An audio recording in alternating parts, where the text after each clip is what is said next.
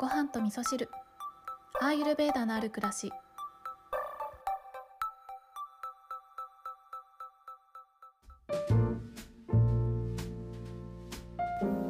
こんにちは。土井京子です、えー先日ですね何年ぶりかもわからないぐらいなんですけれども久しぶりに大相撲を見に行ってまいりました。皆さん大相撲ってライブで見たことありますかね、えー私はね特別相撲相撲場とかではないんですけれどもでもなんかあのそうやってねあのライブで何かを見るというのは結構好きでで今回ねすごく何年ぶりか久しぶりに行きましたけどなんかやっぱりお相撲はねあの日本の国技というところもありますしなんかもう独特な世界観ですよね。で結構テレビとかでもねお相撲中継されてたりしますけど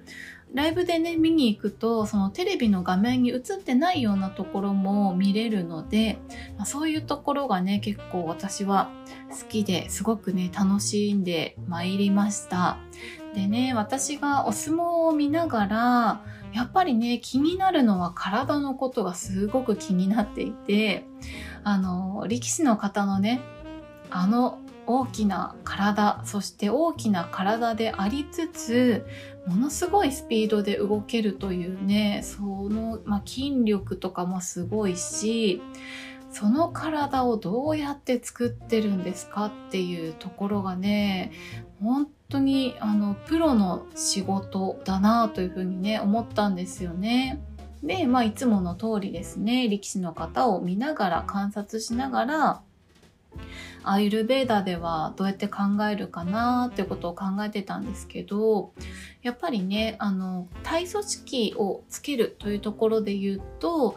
えーバータピッタカパでいうところのカパのエネルギーそして、えーまあ、カパといえばね地と水になってくるんですけどこのねカパのエネルギーを上手に使っていかなければあんな風な体組織というのはできないんですよね。まあ、そうやってね体組織をつけてからトレーニングなんかをして筋肉をつけて早く動けるようになるとかね、えーそういうところで言うと順番的にはカパを養っててから、まあ、トレーニングでピッタを高め、えー早く動くというバータの性質を取り込んでいるというそんな順序なのかなっていうことをね、えー考えておりました。でねちょっと前にもねあの太れないっていう人いるよねって話しましたけどあのお相撲さんはまさに意識的に体を大きくしているということでやっぱりねこのカパのエネルギーを本当に上手に使ってると思うんですよね。でそれはきっと食事と睡眠とあとライフスタイルですねこれをね多分上手に使ってるんだと思うんですよね。でよく言われるのがねお相撲さんはあのご飯食べた後にお昼寝をするっていうのは聞きますけれどもまさにねこの睡眠をとるというのはカパを養うというところでとてもいいので、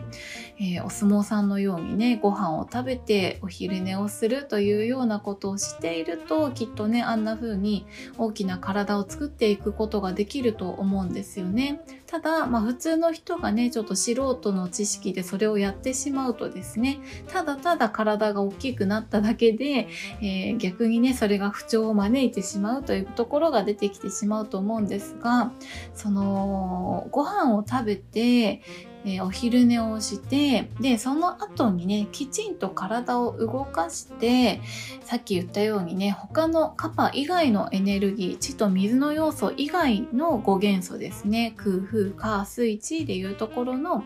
えー水と地を睡眠で養って睡眠と食事で養っていてで、えーこのトレーニングでね火を養ってで火を養うことによって風が高まって早く動けるようなそんなバランスのいい体作りというのがねできているんだななんていうふうに観察しながら思っておりました。でね力士の方ってその体が大きいだけじゃなくて肌もねすごいツヤツヤピカピカでもう羨ましいような美肌なんですよね。でもちろんね回ししかつけてないので、もう全身が見れるんですけど、もう全身ピカピカなんですよね。で、やっぱりね、このカパを養っておくと、肌もね、とっても綺麗になるんですよね。もう美肌といえばカパのエネルギーというところがあるので、肌をきれいにしたいなっていう方は睡眠をしっかりとってカパを養いましょうねっていう、えー、そんなところもねつながってくるんですよね。あとはねあの力士の方を見ていて思ったのは年齢不詳というところですね。で、これもね、やっぱりアユルベーダでも説明がつくようなところだなと思ってたんですけど、アユルベーダではね、このバータ、ピッタ、カパっていう、えー、3つにね、分類していくような、えー、考え方があるんですけど、今日からね、初めて聞いてくださった方は、バータ、ピッタ、カパって何？って思っちゃうと思うんですけど、これはね、えー、空と風と火と、えー、地と水。この、えー、自然界にある5元素ですね。この5元素が、えー、全てのものを構成している要素になるという考え方があっててでそこにね宿っているそれぞれのエネルギーというものもあるという考え方があるんですけれどもこのねバータピッタカパっていうのは5元素を割り振ったものになるんですね。でアユルベーダでは、えー、人の人だけじゃないですね命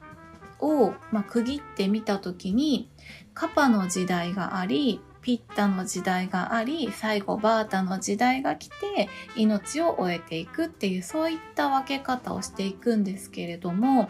まず赤ちゃん生まれたばっかりの赤ちゃんが、まあ、30歳ぐらいまでになる頃その時をカパの時代というふうに言っているんですね。で次にピッタの時代が来てだいい60歳ぐらいまでっていうふうに言われてるんですけど、で、60歳ぐらいからバータの時代というのに入ってくるので、あの、人間ってね、やっぱり、まあ、人間だけじゃないですけど、あの、生き物っ、えー、年を重ねていくとね、体組織がちょっとずつなくなっていったりとか、えー、体の中の水分がなくなってきて乾燥したりとかっていうね、そうやってバータの性質が高まってくるっていうふうに考えられるので、このね、力士の方々の若々しさというのは、まさにね、この赤ちゃんから30歳ぐらいまでに高いと言われているカパのエネルギーが高いからなんだよなというふうにね、見ながら思っておりました。なので、アーユルベーダの考え方で言うと、えー、アンチエイジングとかね、その、若々しく見せるためには、このカパのエネルギーというのが本当に大切になってくるポイントなので、えー、日々のね、この日常の中で、やっぱり私たち疲れると、どうしても、えー、バータという風のエネルギーが高まりやすいんですけど、このバータのエネルギーを日常の中で、えー、いかに、え沈めてリセットしていくかというところで、これが若々しさにつながったりとか、長寿につながっていくというね、そんな考え方にもなるなと思っていながら、えー、大相撲を観戦しておりました。はい。ということで今日は先日見に行った大相撲で、えー、私がね、何を考えていたかというお話をさせていただいたんですけど、あの、ちょっと前にね、えー、太れなくて困ってる人いるよねっていうお話もさせていただいたんですけれども、まさにね、お相撲さんはもう意識的に体組織をつけるプロだなっていうふうに思うので、えー、お相撲さんのね、生活、ライフスタイルとか食生活とかを、まあ、素人がね、そのまんま真似することはできないですけれども、ちょっと知ってみるとね、何か参考になることもありそうだなと思うので、まあ、まだ調べてないんですけど、あのの、気の向いた時に私もちょっと調べてみようかななんて思いました。はい、それでは皆様、今日も良い一日をお過ごしください。今日も聞いていただきましてありがとうございます。